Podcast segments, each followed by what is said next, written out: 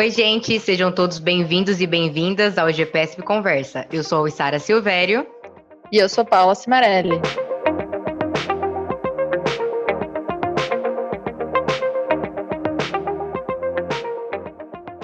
E vamos de mais conteúdo do FIMP 2021 aqui, facilitando tua vida e transformando isso em podcast. Então, hoje a gente compartilha com vocês a mesa redonda sobre desenvolvimento de treinadores que aconteceu no segundo dia de evento. A gente teve o prazer de ouvir os professores Heitor Rodrigues, Michel Melisted e a professora Yura Sato. Hoje a gente compartilha duas falas desses três professores e na quinta-feira vocês escutam a última fala e também o debate que aconteceu a partir das interações com os nossos participantes do fórum. Ouça esse podcast, reflita sobre a sua prática e compartilhe com quem você acha que pode se interessar.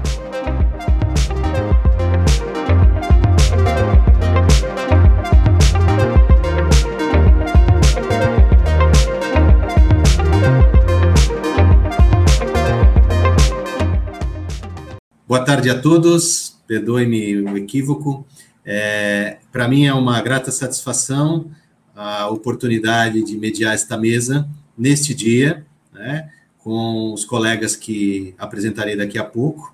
Né, uma satisfação enorme fazer parte do Fórum Internacional de Pedagogia do Esporte, é, evento esse realizado pela Universidade Estadual de Campinas, universidade muito cara à minha pessoa, universidade da qual pude fazer parte como docente nos programas de pós-graduação, mestrado e doutorado entre os anos 2000 e 2007, e a Unemat, que é a nossa parceira regional aqui no Mato Grosso, eu como docente da Universidade Federal de Mato Grosso, e a Unemat, na Universidade do Estado de Mato Grosso, como universidade estadual, e que, junto à Universidade Federal, tem realizado muitos é, projetos de pesquisa voltados à pedagogia do esporte, voltados à educação física de uma forma geral.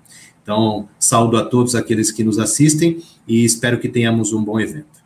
Então, nesse momento, é, para falar um pouco para todos vocês. Primeiro eu vou apresentar cada um dos palestrantes é, na mesa intitulada Desenvolvimento de Treinadores Esportivos. Então eu convido para fazer parte desse momento uh, de apresentação o professor Michel Milisted.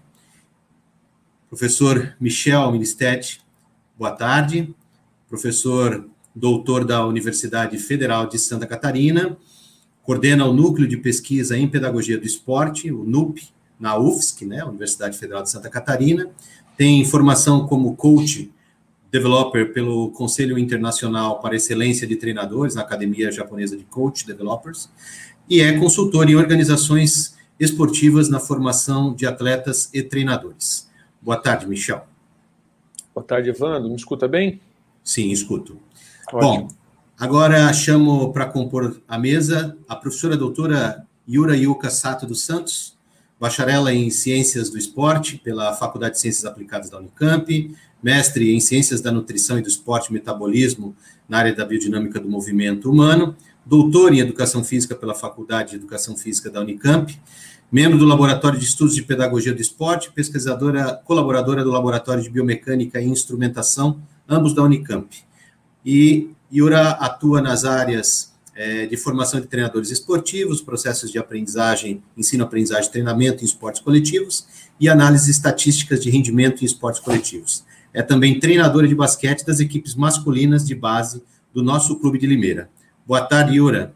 Boa tarde, Ivan. Aproveito para dar uma boa tarde a todos e a todas que estão nos assistindo. Também, professor Michel. Professor doutor Heitor Andrade Rodrigues, nesse momento também compondo a mesa graduado em Educação Física pela Unesp de Rio Claro, especialista em Pedagogia de Ensino e Treinamento dos Jogos Desportivos Coletivos pela Universidade Gama Filho, mestre em Ciências da Motricidade pela Unesp de Rio Claro, doutor em Educação Física pela Unicamp de Campinas. Professor Heitor atua como docente da Universidade Federal de Goiás, no programa de pós-graduação em Educação Física também da Universidade Federal de Goiás, elabora e desenvolve projetos e propostas de formação e desenvolvimento profissional de treinadores esportivos, atua também com pesquisas de coaching esportivo, pedagogia do esporte, formação profissional em educação física, e é editor-geral da revista Pensar a Prática e líder do Sport Lab, Laboratório de Estudos e Pesquisas em Pedagogia do Esporte. Boa tarde, Heitor. Seu microfone está desligado, Heitor. Oi, desculpa. Boa tarde, Evandro. É, boa tarde, Yura. Boa tarde, Michel. E aos demais que estão nos ouvindo. É um prazer poder estar aqui com vocês. Obrigado, Heitor. Então, passado o momento de apresentação, a dinâmica da nossa mesa de hoje envolve a apresentação dos três professores que mencionei há pouco. É, Vão falar na sequência o professor Michel, depois a professora Yura e, na, e, por fim o professor Heitor. Eles terão de 20 a 30 minutos para fazer as suas exposições e na sequência nós faremos os encaminhamentos para as perguntas que podem ser enviadas pelo chat no canal do YouTube que vocês nos acompanhem. Tudo bem? Então, Michel, fica com você a palavra. Boa, bom trabalho. Obrigado, Evandro. Eu vou compartilhar minha tela aqui. Vamos lá. Obrigado, gente. Bom, primeiramente, boa tarde a todos que estão acompanhando. Uh, uma satisfação muito grande estar é, nessa mesa junto com os colegas, uh, professor Heitor, professora Yura, e num evento que a gente milita aí há algum tempo, não no evento, mas na área né, da pedagogia do esporte. Então, parabenizar em nome da, de toda a organização, os professores Hiller Revedito, Roberto Paes, essa parceria entre Unicamp e Unimate, é, nos trazendo aí, brindando com um evento com tantos convidados uh, de renome internacional e nacional, e assim a gente continuar uh, debatendo, trocando informações mesmo nessas condições de pandemia que ainda estamos. Então, gostaria realmente de agradecer o convite e trago aqui uma fala introdutória para depois passar a bola aí aos professores Heitor e Iura, ou Iura e Heitor nessa ordem, uh, de uma introdução sobre essas competências profissionais de treinadores esportivos no século XXI. Claro que para alguns eh, essa temática ela já parece um tanto quanto batida, porque a gente já vem discutindo uh, essa área de conhecimentos e competências há algum tempo no Brasil, mas o que eu gostaria de trazer aqui é uma reflexão sobre quais exigências esses profissionais têm tido uh, nesse período uh, de, de, de, dos últimos 20 anos aí que a gente entende como a, a entrada do século 21. Então, a minha fala vai ser rápida, mas eu divido em quatro momentos que a primeira parte é sobre o coaching esportivo, a sistematização do próprio conhecimento de treinadores esportivos, comunicação e inovação como, como, como competências necessárias para sobrevivência uh, e efetividade nos dias de hoje. Então, quando a gente fala no conceito de coaching esportivo, e, e, e a gente sabe que não é uma tradução no português para o verbo uh, da intervenção do, dos treinadores, então o treinar faz parte do, do, do, vocabulário do atleta e o treinador dá o treino, ministra o treino, instrui, intervém, e no inglês fica muito mais fácil quando a gente tem a, a, a ideia do conceito de coaching esportivo enquanto um, um, uma forma de veículo de condução, né? Então o treinador ele é um sujeito que ajuda uh, aos atletas a alcançarem seus objetivos, sejam específicos, sejam coletivos, sejam voltados a alto rendimento, saúde, lazer, diversão, enfim. Ele, na minha perspectiva, ele é esse esse veículo de suporte que ajuda a esses participantes ou atletas a alcançarem os seus objetivos. Na literatura, a gente tem alguns conceitos que trazem a definição do coach esportivo. Eu, particularmente, gosto desses dois. O primeiro, entender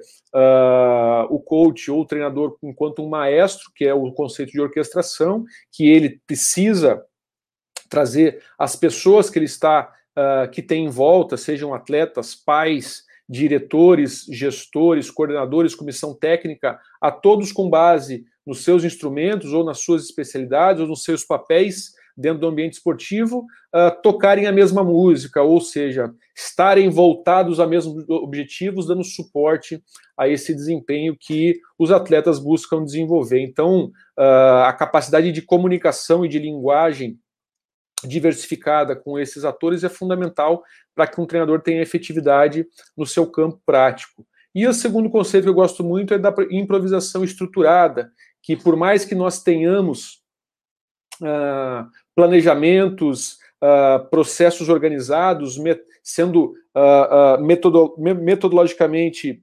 definido, quando a gente entra na sessão de treino ou durante uma sequência de sessões de treino, eu a todo momento tenho que fazer adaptações constantes, porque eu estou lidando com pessoas. Né? Então, o ambiente e o processo uh, de treino ou de coaching, ele é baseado numa natureza pedagógica e social. E por isso eu não tenho como prever as ações. Então eu, eu, eu estou num ambiente imprevisível em que minha condição de tomada de decisão, uh, improvisação reflexão constante é necessária. Então, se a gente pega essa lógica, analogia uh, do coaching enquanto um veículo de condução, não é uma estrada linear, é uma estrada em que uh, eu tenho aí muitas curvas nesse processo de condução, porque eu tenho que ajustar a todo momento uh, atividades, uh, pessoas, uh, objetivos, sempre focado no norte ou na meta que eu preciso chegar com essa condução, seja na minha sessão de treino ou seja numa temporada esportiva. Então,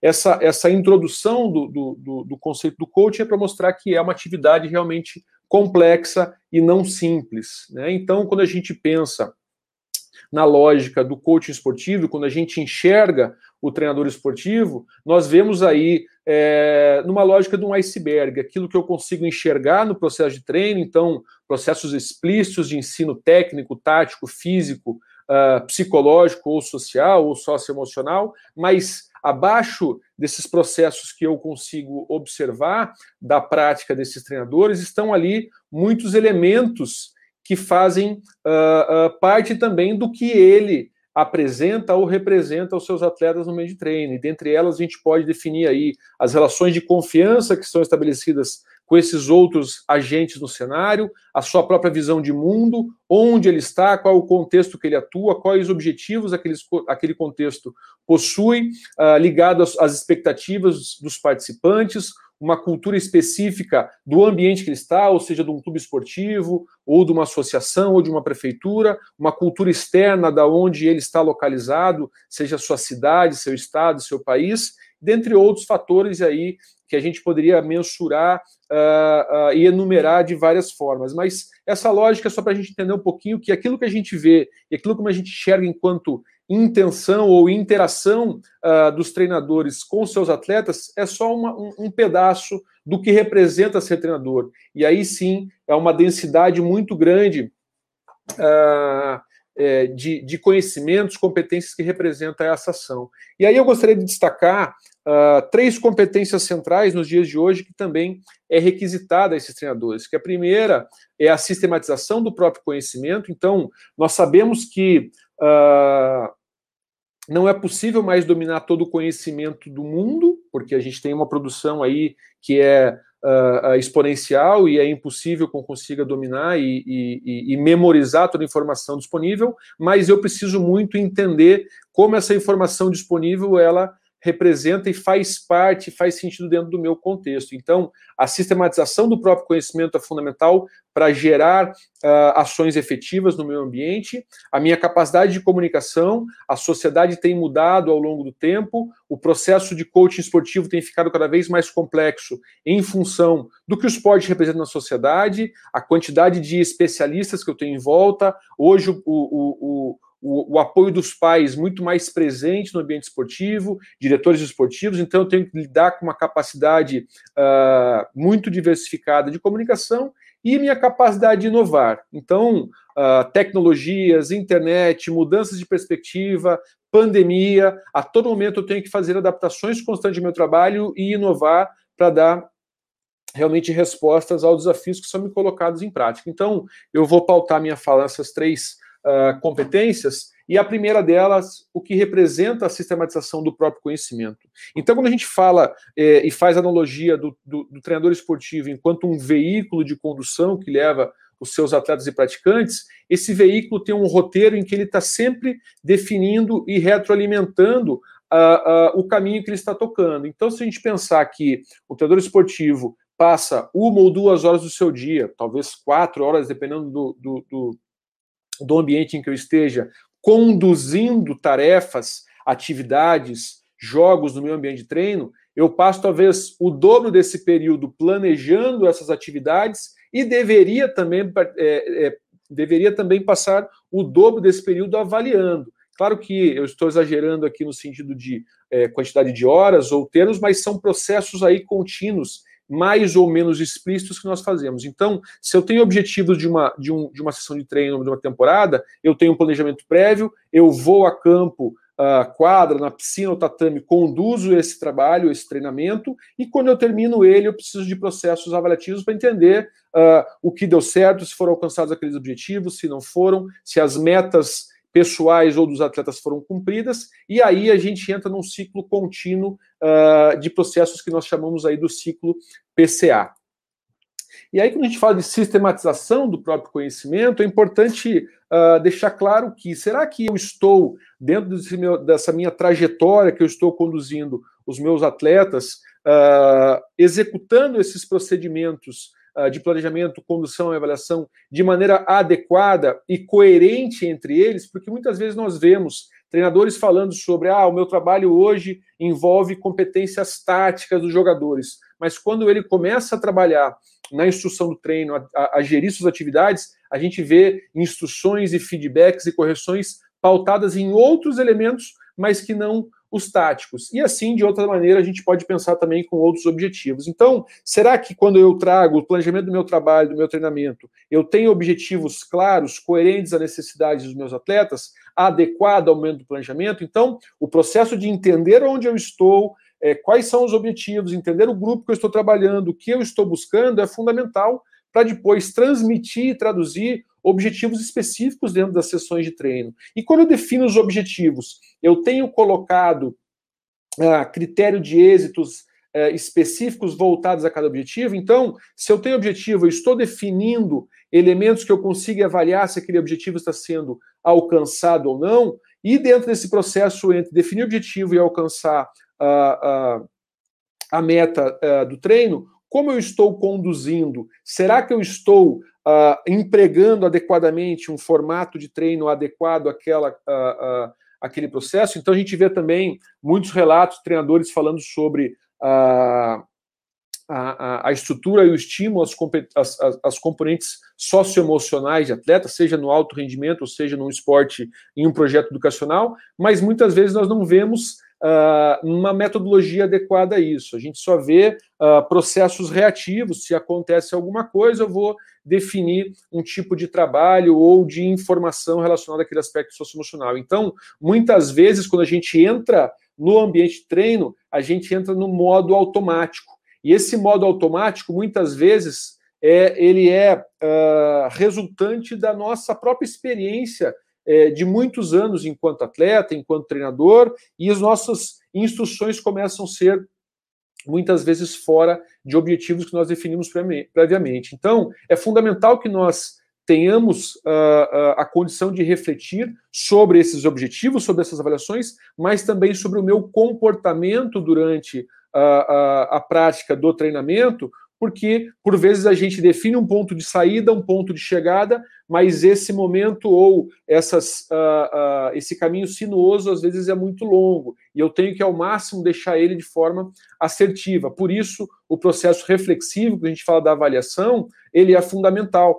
Então, a, não apenas definir critérios de êxito do trabalho com os atletas, sejam eles técnicos, táticos, físicos, uh, ou psicológicos ou, ou, ou socioemocionais, mas, sobretudo, também critérios que definam a minha prática e a minha efetividade da prática. Será que eu tenho alcançado? Será que eu tenho definido Uh, metas para mim durante os meus treinamentos, isso é importante a gente deixar claro, né? Então, definir critérios para os atletas é fundamental, mas também critérios que é, dialoguem com o caminho que eu estou percorrendo, porque a, a gente vê Uh, uh, e talvez alguns estudos já tenham mostrado no início da carreira, a gente tem uma preocupação muito grande em entregar conteúdos, e esse conteúdo centrado sempre em mim, centrado sempre no meu conhecimento.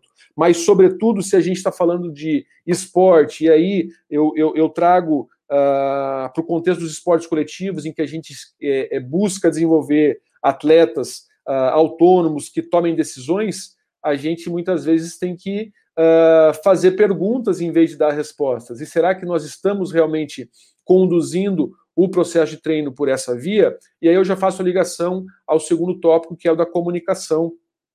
Quando nós pensamos o processo de comunicação, e no início eu falei um pouco sobre isso, a gente pensa nessa relação direta entre treinador-atleta. Mas muitas vezes é o que nós enxergamos naquele micro contexto do ambiente de treino. No entanto, em volta desse microcontexto em que eu estou dando é, diretamente é, é, e guiando as tarefas com os meus atletas, existe uma comissão técnica, existe uma diretoria, existem torcedores, existem pais, patrocinadores, especialistas do esporte, mídia, mídia social. Então, todo o, o ambiente, toda a ecologia que se faz do processo de treinamento esportivo envolve N agentes, e com cada um desses agentes eu tenho uma forma de comunicação, eu tenho uma forma uh, de me relacionar. E muitas vezes, quando eu centro uh, todo esse processo em mim, tomar todas as decisões, por vezes eu só falo a minha língua.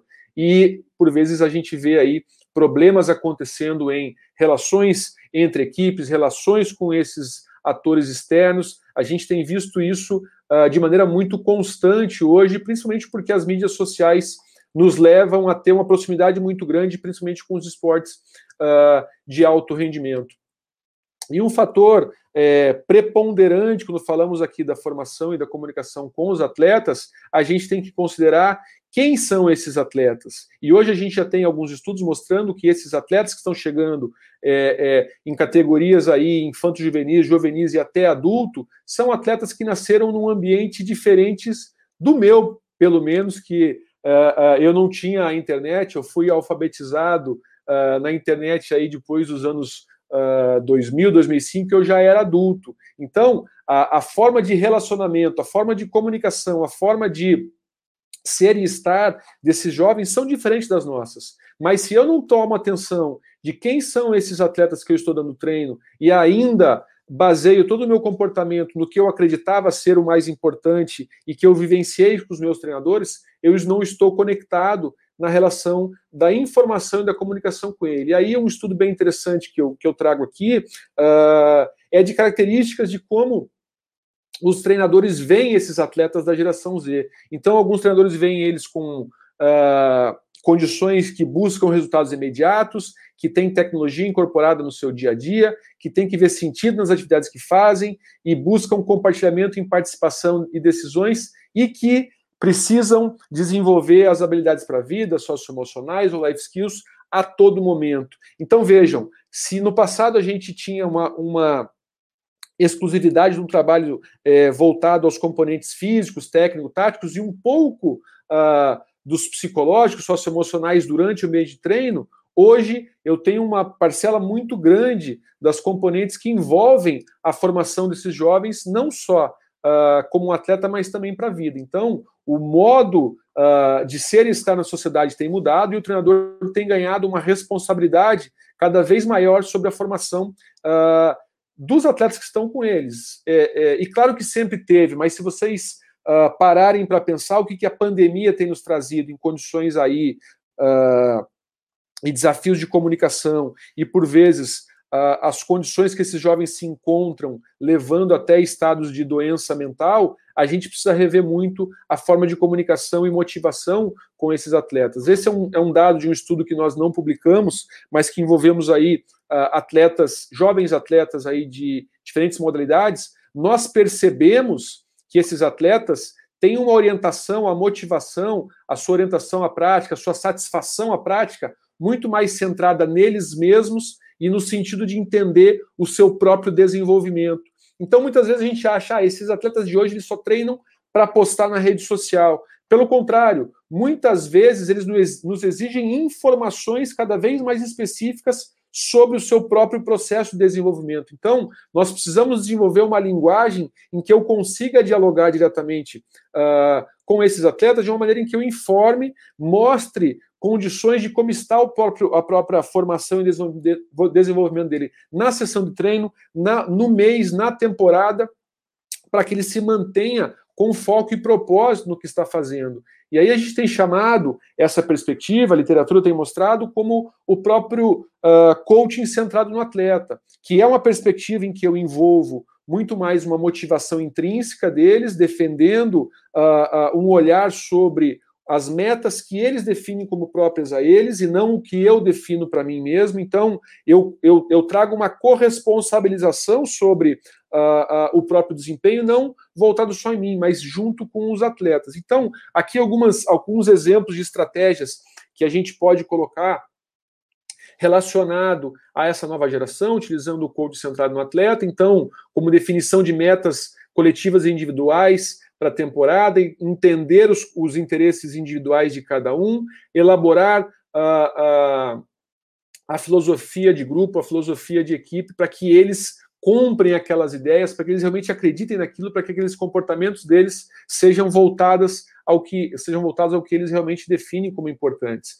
Durante utilizar atividades como o check-in, check-out, que define uh, as condições do que eles precisam alcançar naquela sessão de treino. Então, hoje, se o treino é físico, o que eu preciso fazer que é um pouquinho a mais do meu nível de desempenho? Se é um treino técnico, quais são os, os elementos ou metas que eu vou definir aqui para os acertos que eu vou ter uh, uh, das minhas condições técnicas do treino, entre outras.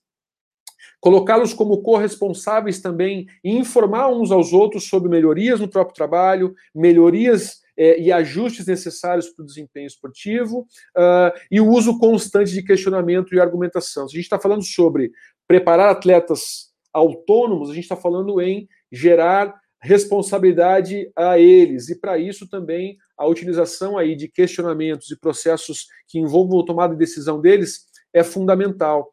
E aí após os treinos também interessante utilizar os recursos digitais como forma de promover interação, então gravar trechos do vídeos, mandar a eles aos grupos de WhatsApp, perguntar como foi o próprio desempenho, de que maneira eu posso desenvolver e ampliar a qualidade do meu treinamento para o próximo dia, utilizar processos reflexivos para que os atletas pensem no próprio desempenho e a minha própria reflexão sobre o meu desempenho, os meus comportamentos no trabalho, porque eu continue sempre pensando naquela lógica da sistematização, sempre ligado a uma avaliação, a um planejamento e à condução do trabalho. Para encerrar, uh, uh, e deixar e passar a bola aos meus colegas, eu vou falar sobre essa terceira competência que é da inovação. Então, por que a gente fala de inovação? Porque a gente não tem como mais dominar todos os conhecimentos do mundo.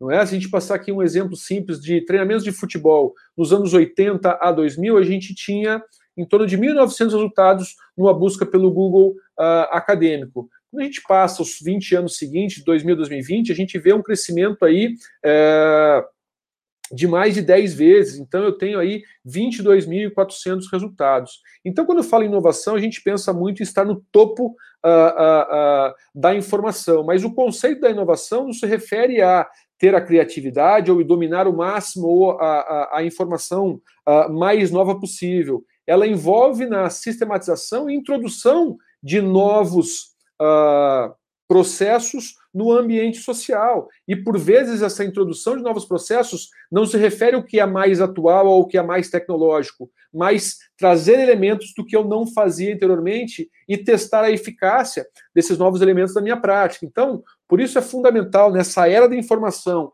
em que não é possível eu dominar todo tipo de conhecimento, eu ter grupos, eu ter redes de colaboração, eu ter um, um, um ambiente de suporte adequado com os especialistas que eu confio. E o especialista não é ter uh, uh, o melhor treinador ao meu lado ou um uh, super pesquisador ao meu lado, mas ter pessoas que dominem diferentes conhecimentos. E ao dominar diferentes conhecimentos, eu esteja aberto para que essas pessoas me deem ideias à introdução desses novos processos. Então, eu gosto muito dessa frase da Jane Hart, que fala em que a expertise individual não distingue mais pessoas como high performance ou pessoas de alta performance. O que distingue essas pessoas são a qualidade e a diversidade dos seus networks. Então vejam, eu preciso estar rodeado de pessoas que eu confie e pessoas que eu admire pelo conhecimento que eles possuem. E quanto mais variado esses conhecimentos, melhor para mim, porque eu consigo fazer relações desses conhecimentos. Então, quando a gente fala de aprender o novo, é uma experiência diferente de aprender o que já é sistematizado, que alguém já definiu enquanto um conhecimento uh, uh, estabelecido, uh, e hoje ele é sistematizado em forma de congressos, de workshops. É, é, o aprender novo envolve estar no fluxo de novas ideias, juntar pontos de conhecimento ainda não estruturados. Então é muito interessante pensar que, quando falamos em treinadores inovadores ou treinadores de sucesso, a gente ouve aquela frase desses treinadores que o mais difícil não é chegar no topo, mas é se manter no topo, porque aí é onde é exigido que eles estejam sempre inovando e renovando as suas práticas, porque senão eles vão continuar fazendo a mesma coisa, e se eles fazem a mesma coisa, uh, uh, eles estão apenas repetindo uh, o que já fizeram. Então, quando a gente fala em inovação, a gente está falando em adaptação, em capacidade de pensamento crítico, duvidar do que eu mesmo faço, entender de diferentes áreas para que eu consiga elaborar novos uh, uh, processos a serem colocados em práticas e, sobretudo, assumir risco. Quando a gente fala inovação, não tem como eu não assumir risco porque eu tenho que tentar algo novo. Mas o tentar algo novo não é simplesmente arriscar uh, com uma ideia que surgiu do nada. É ter a condição de avaliar esse ambiente, avaliar as possibilidades, avaliar os momentos para conseguir implementar e, quando eu implemento, entrar naquele ciclo contínuo de planejar, conduzir e avaliar,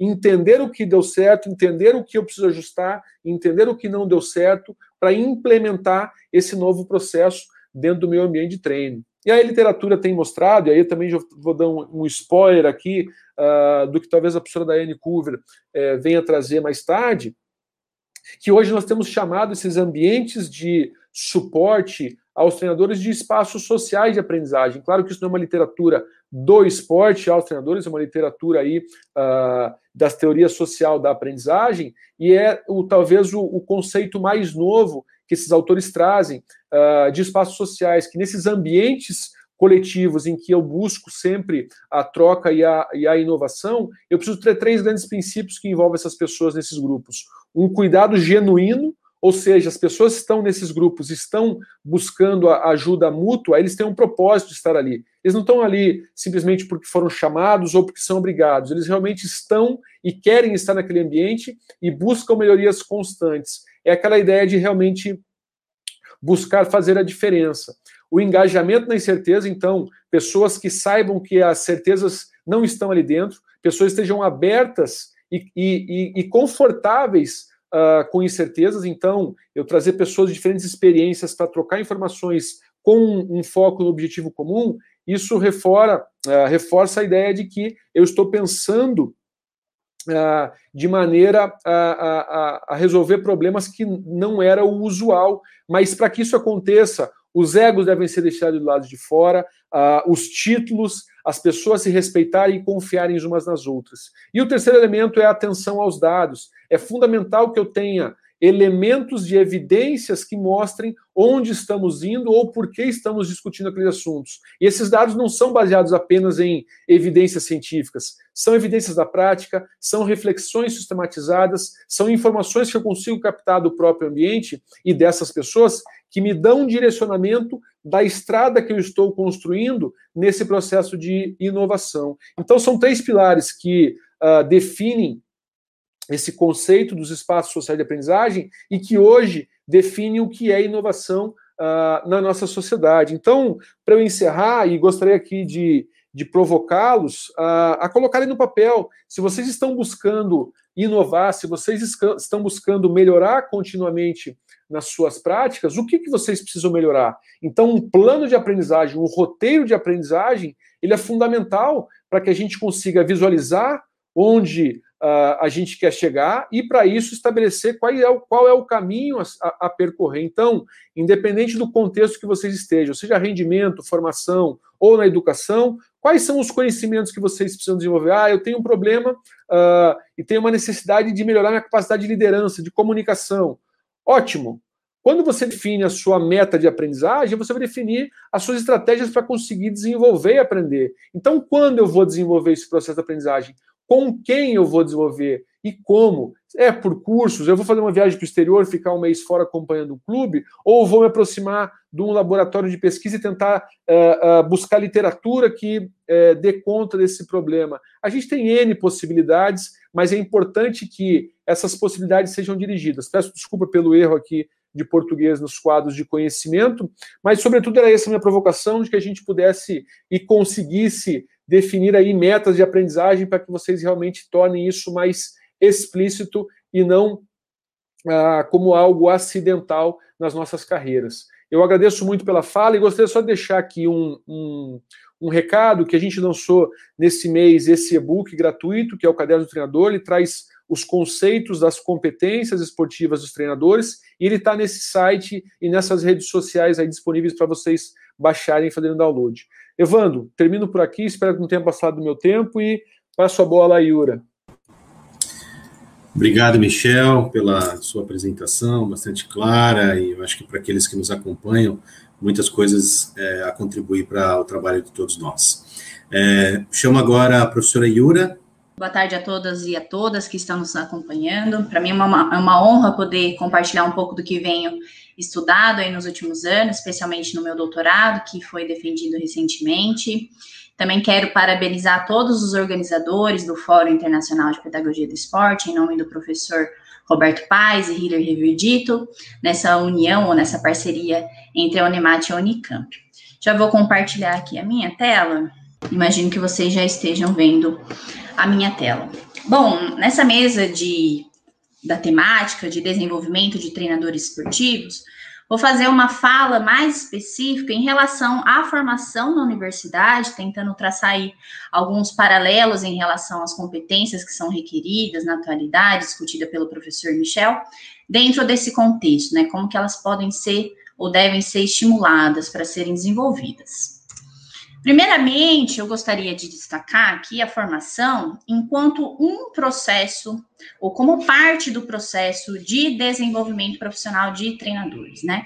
É importante a gente reforçar, reforçar aqui, que esse processo mais amplo de desenvolvimento se dá ao longo da vida, por meio de diferentes situações, por meio de diferentes aprendizagens em diferentes contextos, né? Por exemplo, as experiências enquanto éramos crianças ou jovens na prática esportiva, alguma, alguns eventos esportivos também em acompanhamento da família, enfim, são algumas das experiências previamente à formação, à educação formal, que podem contribuir aí para o desenvolvimento de, algumas, de alguns conhecimentos do treinador. Portanto, a gente está falando aí de, de um processo que é mais amplo. E a formação de forma mais específica, né? A gente está falando aí do processo de educação formal que se dá em ambientes que são institucionalizados. Então, as instituições de ensino superior, por exemplo, quando a gente fala aí do contexto universitário de forma mais específica, mas também os cursos de larga escala, de larga escala que são promovidos por federações, por confederações esportivas. E esse processo, dentro da, do desenvolvimento de treinadores, vem se destacando principalmente pela possibilidade de qualificação e certificação profissional, né, para o exercício profissional do treinador e da treinadora, em alguns casos também a habilitação para esse exercício. E aí, falando um pouquinho da formação mais específica na própria universidade, nos últimos 10 anos, principalmente, tem sido um contexto que tem sido bastante valorizado. À medida, principalmente, que a atuação do treinador e da treinadora vem caminhando para a profissionalização. E isso é uma coisa que ainda não é realidade em muitos países, ou seja, treinadores e treinadoras atuam como voluntários, principalmente aí no contexto de participação envolvendo as crianças e os jovens. Aqui no Brasil, essa realidade é diferente desde 1998, em que uma lei foi instituída regularizando a profissão do treinador e da treinadora e que trouxe também a obrigatoriedade do diploma de graduação em educação física, em específico na modalidade de bacharelado. Existem aí algumas exceções, como no futebol, devido a uma lei anterior de 1993, e também as artes marciais. E aí, falando um pouquinho do currículo desse curso que se tornou obrigatório para o exercício profissional do treinador e da treinadora, aqui no Brasil a gente tem os cursos de Educação Física e Ciências do Esporte. As diretrizes nacionais curriculares valorizam as práticas pedagógicas enquanto oportunidades para o desenvolvimento de algumas competências dos treinadores e treinadoras na formação inicial. Né? E o papel principal dessas práticas é de fornecer algumas experiências que possam contribuir para o desenvolvimento dessas competências que serão necessárias aí para a intervenção já em período de estágio, que tende a ser entre o terceiro e o quarto ano do curso de bacharelado, né?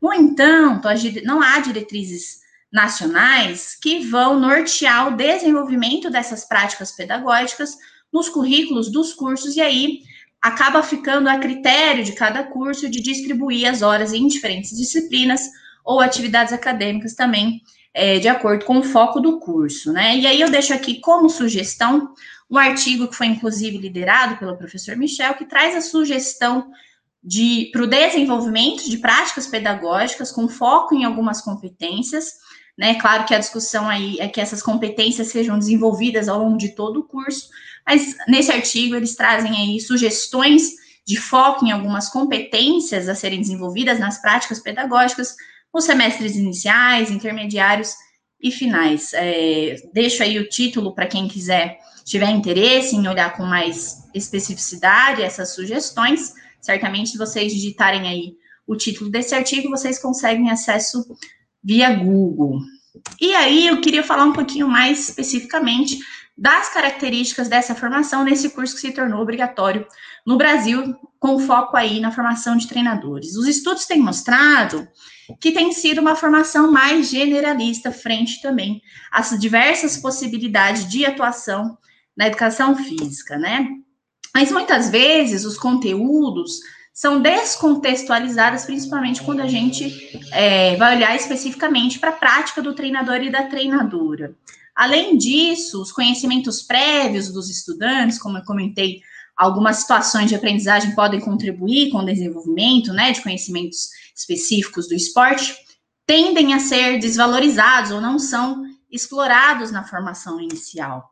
Além disso, tem sido adotada uma abordagem predominantemente de ensino centrado no instrutor, em que tem um paradigma mais relacionado à transmissão do conhecimento daquele ou daquela que é considerado o expert. E aí, nesse sentido, os treinadores, de acordo com algumas pesquisas, têm relatado ou têm percebido que a formação inicial em educação física no Brasil tem sido pouco significativa, ou tem tido pouco impacto na aprendizagem e também na prática profissional. E aí, nesse sentido, algumas recomendações têm sido sugeridas para que, então, programas de formação nesse contexto se tornem mais eficazes. Dentre essas recomendações, está a adoção de uma abordagem de ensino que é centrado no aprendiz. Então, a transgressão desse paradigma é, relacionado à transmissão de conhecimento para um paradigma de construção do conhecimento, relacionando aí os conhecimentos prévios com as informações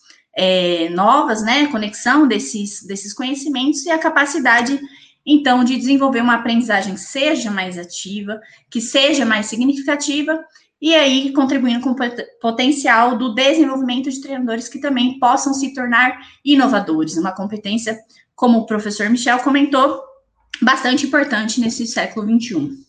E falando um pouquinho dessas recomendações, né, ou partindo dessas recomendações, desenvolvi o meu estudo de doutorado, que foi orientado pela professora Larissa Galati, foi um estudo desenvolvido no LEP, que é o Laboratório de Estudos em Pedagogia de Esporte da Unicamp, e teve o financiamento da CAPES, e é o estudo que vai falar especificamente da formação de treinadores na universidade e a abordagem de ensino centrado no aprendiz. E esse foi um estudo desenvolvido no curso de Ciências do Esporte, na modalidade de bacharelado, né, da, da Unicamp. Então, o que, que é o ensino no aprendiz? Né? O que, que é essa abordagem? É uma abordagem construtivista, uma abordagem de ensino construtivista, que prima por desenvolver habilidade de aprendizagem e autonomia dos estudantes enquanto aprendizes ao longo da vida.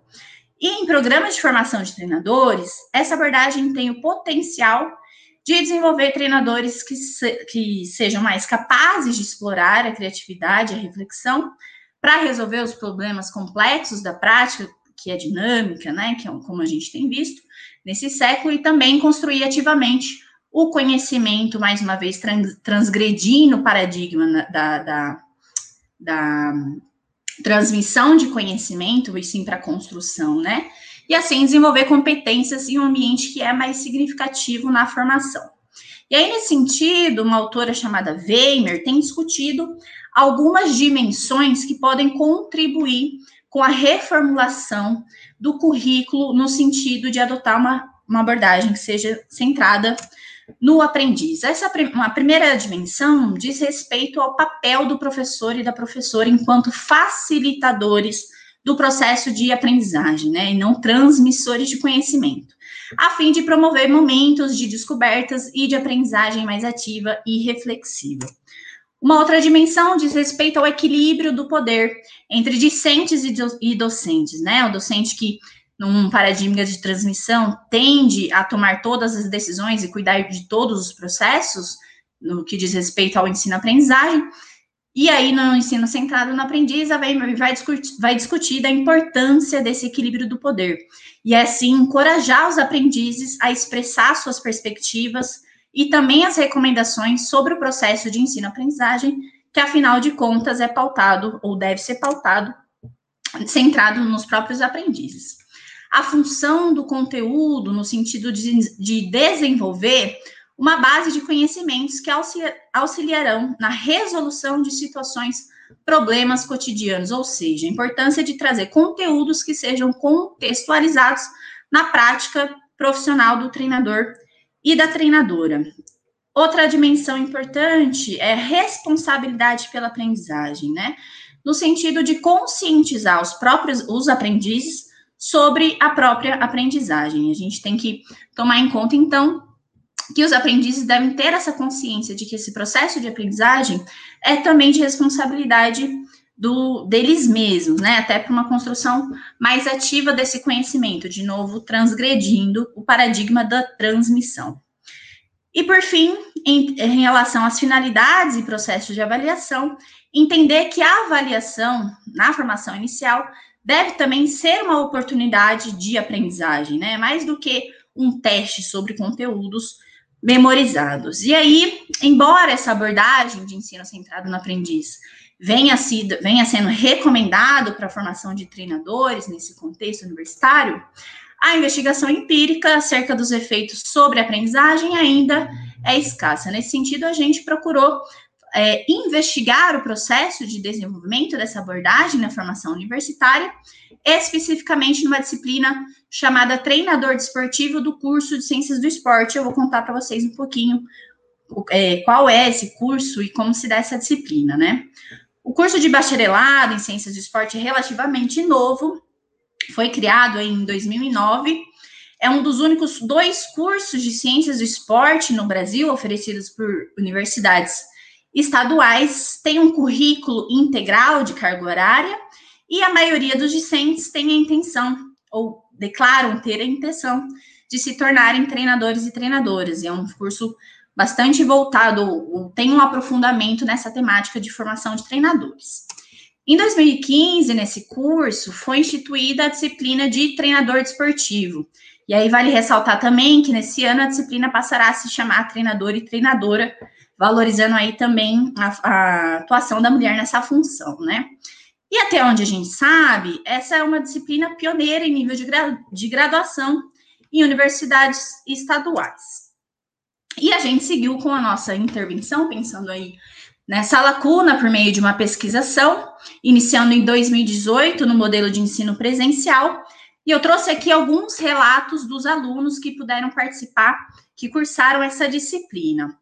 Um desses relatos que eu destaco faz referência à competência de reflexão, especificamente a reflexão sobre o meu eu treinador, né, em relação aos estudantes, tendo aí o autoconhecimento e autoavaliação como habilidades para o presente e para o futuro. E aqui eu trago a fala da Juliana, é claro que é um pseudônimo, em que ela diz o seguinte: essa atividade me proporcionou a capacidade de reflexão da minha jornada na faculdade, assim como minhas ações para colher bons frutos no futuro.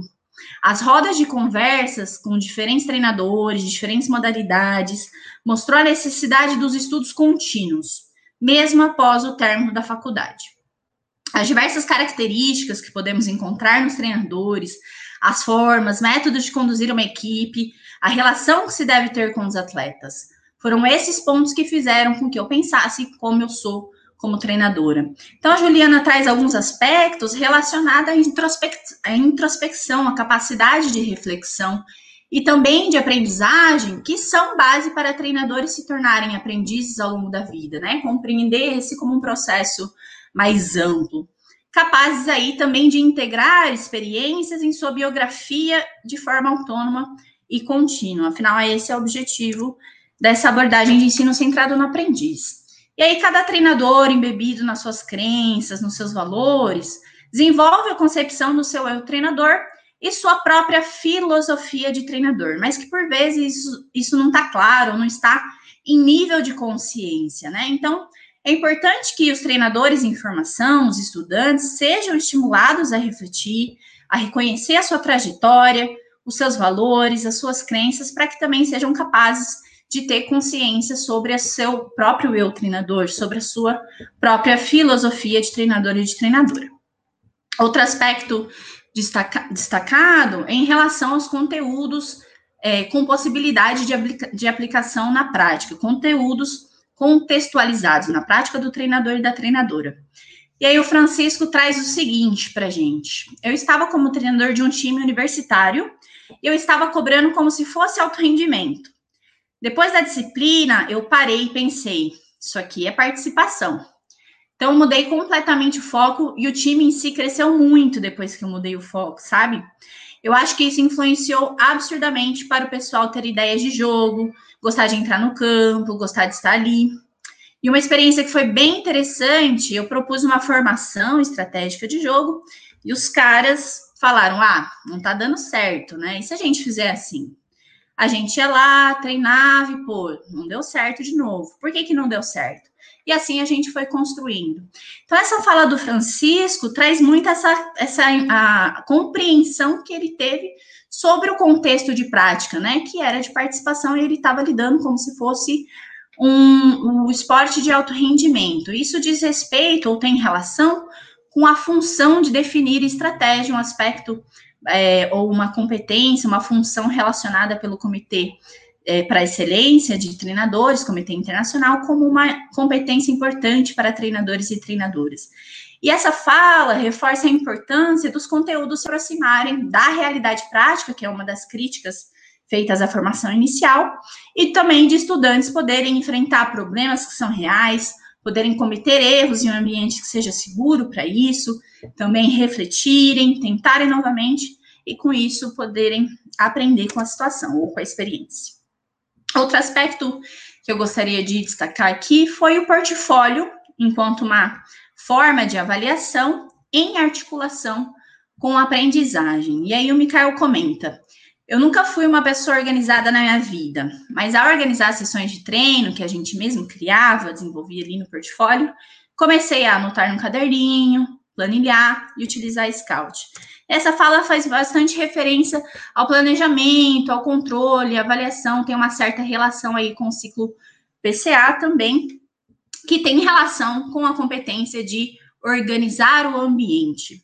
E aí a gente vê, consegue perceber o portfólio, de fato, como uma ferramenta de avaliação somativa e formativa, né, para além, é, ou que contribua para a aprendizagem também, que também possibilita estudantes organizar o conteúdo pedagógico durante todo o processo da elaboração do mesmo e representar seus conhecimentos de forma autônoma e criativa. E na disciplina, os estudantes tiveram a oportunidade de receberem feedbacks, né? Então, eles fizeram uma primeira entrega, a primeira versão, receberam feedbacks do corpo docente, que se pautaram numa, no, na utilização mais de questionamento para estímulo da reflexão, receberam esses feedbacks, puderam desenvolver a partir disso e, e seguir com o desenvolvimento para uma segunda entrega e tiveram novamente o retorno ou feedback do corpo docente. E aí a utilização desses feedbacks, principalmente por meio de questionamento, foi um aspecto bastante importante para o desenvolvimento do portfólio, principalmente de uma forma mais crítica, desenvolvendo aí as habilidades reflexivas dos estudantes, né, ultrapassando o nível de descrição, que muitas vezes é, a, a, habilidade ou a, as capacidades reflexivas dos estudantes treinadores precisam de fato ser estimuladas para que elas possam ser desenvolvidas e mais uma vez aí ultrapassem o nível de descrição e passem a um nível de reflexão.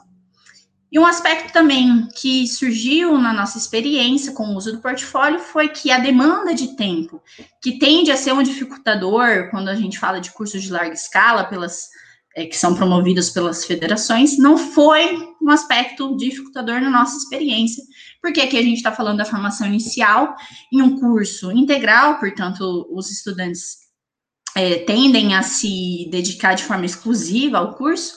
E, além disso, a própria disciplina também garantia duas horas uh, do currículo, do planejamento, para o desenvolvimento de atividades, incluindo aí o portfólio. Portanto, um aspecto que tende a ser dificultador em cursos de larga escala, aqui no contexto universitário não se mostrou dificultador dessa forma. E aí a gente continuou com o desenvolvimento dessa abordagem na disciplina, e em 2020, logo na terceira semana da disciplina, houve a mudança aí do ensino presencial para o que foi intitulado como ensino remoto emergencial, né? A gente teve que mudar para o ambiente virtual devido à pandemia. Imagino que os professores e professoras que estão aqui acompanhando a nossa a minha fala, a nossa mesa, também tenham passado por essa experiência que certamente não foi nada fácil, mas alguns fatores contribuíram para que a gente pudesse para que a gente pudesse continuar com a disciplina, seguir com a disciplina em meio ao curso. Uma delas foi a disponibilização da plataforma virtual de ensino da Google por parte da Unicamp, que foi na mesma semana em que foi instituído o ensino remoto emergencial, né? Portanto, teve um período aí de três semanas de adaptação, mas a Unicamp continuou com o calendário acadêmico, né? Prorrogou por mais três semanas ali ao final, devido a esse período de adaptação, mas as, disciplinas, as disciplinas seguiram em ambiente virtual. O calendário seguiu uh, quase que normalmente. Além disso, a gente contou com a, com a presença da professora responsável e mais sete auxiliares docentes voluntários, contando comigo, foi a pesquisadora, né? E a maioria desses uh, docentes voluntários eram egressos do curso de Ciências do Esporte e também tinham cursado a disciplina de, de treinador desportivo, né? E voltaram como pós-graduandos, atuando aí como auxiliares docentes. Mas também a gente teve uma auxiliar que não era pós-graduanda, que retornou por interesse próprio, por acreditar que seria uma experiência que contribuiria com o desenvolvimento profissional, ela que também era treinadora, né? Portanto, a gente percebe que provavelmente essa disciplina teve um significado bastante importante para essas pessoas que retornaram enquanto auxiliares docentes voluntários. E vale ressaltar também que elas já estavam participando logo desde o início do ano, né, no ensino presencial, e continuaram quando o ensino remoto foi instituído. E aí a gente destaca a importância desse corpo docente tão amplo, principalmente no que diz respeito à contribuição que eles puderem ter no acompanhamento de, dos estudantes, né, dos discentes, principalmente que, que a gente está falando aí de uma abordagem de ensino centrado no aprendiz. E aí, esse corpo docente amplo também contribuiu com, uma, com o desenvolvimento de uma rede de apoio entre docentes e discentes em meio a essa pandemia, né? Esse período conturbado. Portanto, a gente pode acompanhar de uma forma mais próxima, ainda que, que, que no ambiente virtual, as particularidades, né? O que cada um, cada aluno estava é, vivenciando nesse período, questões de usabilidade de tecnologia, de acessibilidade também, que contribuiu bastante para que todos os estudantes treinadores, e aí vale relatar que eram 32, pudessem seguir com os estudos na disciplina. Todos eles concluíram. Mas é claro que a gente reconhece que essa não é uma realidade, né, de ter um corpo docente tão amplo em uma única disciplina. Então, talvez fique aí o estímulo para que pós-graduandos possam é, participar enquanto auxiliares docentes, não só para contribuir com a disciplina, mas também com o próprio desenvolvimento da prática pedagógica desses pós-graduandos. E aí trago também alguns relatos dos alunos que participaram desse, desse momento da pesquisação em 2020, com essa mudança de ensino. E aí, em relação ao período de ensino remoto emergencial, trago aqui um aspecto que foi a importância desse suporte docente e também da colaboração entre docentes e discentes, num senso de comunidade durante esse período no, no ambiente virtual. E aí o Murilo traz aqui para gente que a maneira que vocês, docentes, conduziram esse meu problema, que era um problema relacionado à usabilidade da, das ferramentas tecnológicas, que eu achei que seria maior, foi muito legal. Então dá essa segurança para a gente poder desenvolver os trabalhos, de entregar uma coisa um pouco mais atrasado, ter essa resposta rápida por parte do corpo docente e de você ter algum problema e vocês já aparecerem com uma solução que seja boa para todo mundo. Portanto, de novo, né, essa rede de colaboração e acompanhamento mais próximo foi um aspecto bastante importante nesse período. Principalmente para que esses estudantes pudessem superar algumas das dificuldades com o uso das tecnologias e se sentissem seguros para acompanhar a disciplina nesse novo ambiente.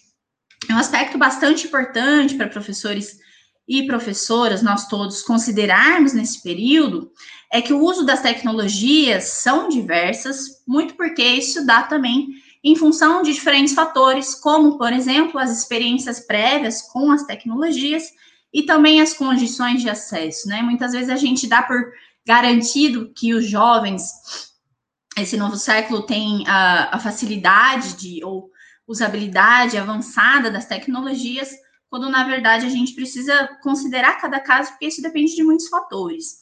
E outro aspecto a, a considerar é que os estudantes tendem a se engajar menos em plataformas digitais da educação, comparadas com as mídias sociais que geralmente eles tendem a ter maior domínio e maior convívio, né, com as redes sociais. Portanto, são aspectos bastante diferentes e importantes para a gente considerar nesse período no ambiente virtual. E falando um pouquinho mais sobre as competências do, de treinadores e treinadoras de uma forma mais específica nesse contexto de formação inicial, um aspecto destacado nesse ano foi a compreensão por parte dos discentes sobre a complexidade do papel do treinador e da treinadora no século XXI. E aí o Murilo traz para a gente.